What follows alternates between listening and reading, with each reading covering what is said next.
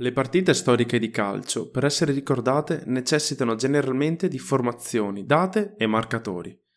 In questo caso non serve nulla di tutto ciò, perché c'è una semplice parola che riassume uno degli eventi calcistici più importanti dell'intero Novecento.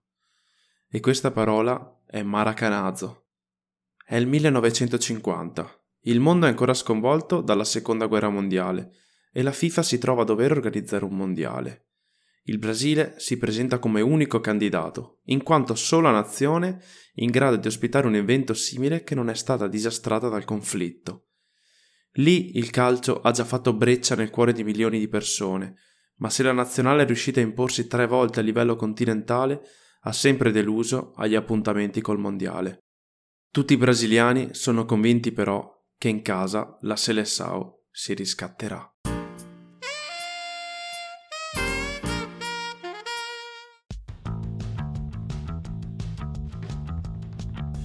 Come facilmente prevedibile, il Brasile arriva all'appuntamento finale di quella rassegna iridata da assoluto favorito.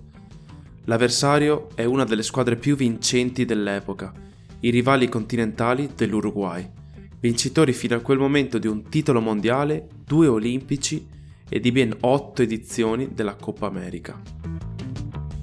Il 16 luglio 1950, alle ore 16 locali, davanti a circa 200.000 spettatori, va in scena quella che è una delle più famose partite della storia del calcio, che passerà alla storia come Maracanazo. I padroni di casa del Brasile scendono in campo con la classica tenuta bianca adornata di contorni blu. L'Uruguay veste la consueta maglia celeste. Lo stadio attende solo il fischio dell'arbitro. In tutto il paese sono già iniziati i caroselli celebrativi. Diverse testate giornalistiche hanno peccato di superbia non ponendo alcun dubbio sulla vittoria carioca. Eppure il calcio sa sempre stupire, soprattutto quando meno ce lo si aspetta. Il primo tempo scivola via abbastanza liscio, il Brasile sembra essere legato dalla paura di sbagliare, ma nonostante questo riesce ad impegnare diverse volte il portiere uruguagio. Dopo soli due minuti dall'inizio del secondo tempo avviene quello che tutti stavano aspettando trepidamente, il gol dei padroni di casa lo stadio può finalmente esplodere di gioia, ancora inconsapevole che si tratterà di una gioia molto breve. L'Uruguay, guidato dal capitano Varela, non si scompone, si riorganizza e intensifica gli sforzi, rendendosi più volte pericolosa dalle parti del portiere Barbosa.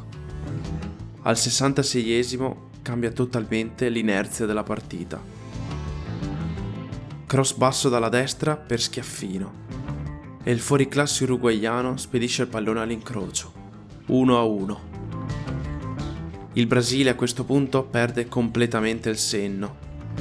L'ansia da prestazione e la galoppante paura diffusasi sugli spalti inghiotte letteralmente gli undici della Seleção, che iniziano a soffrire maledettamente le avanzate dell'Uruguay. A 11 minuti dal termine arriva il contropiede decisivo e Ghiggia firma il clamoroso 2-1 per la Celeste. I brasiliani sono attoniti, il pubblico praticamente silenzioso. I giocatori di casa si riorganizzano e si buttano a testa bassa verso la porta avversaria. Hanno anche un paio di buone occasioni, ma non c'è nulla da fare. Il risultato non cambia più. L'Uruguay è campione del mondo per la seconda volta per i brasiliani il finale sembra un incubo. I tifosi non riescono proprio a crederci. Le cronache raccontano di almeno 10 casi di infarto e un paio di suicidi all'interno dello stadio. Alla fine furono certificati 90 morti in tutto il paese, 56 per arresto cardiaco e 34 suicidi. E addirittura saranno proclamati tre giorni di lutto nazionale. La cerimonia di premiazione avvenne in un clima surreale.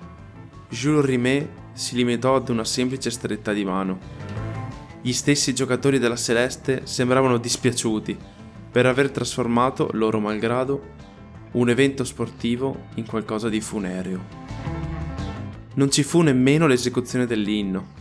I componenti della banda infatti non avevano con sé lo spartito di quello uruguaiano, ma solo quello brasiliano tanto erano sicuri della vittoria dei padroni di casa.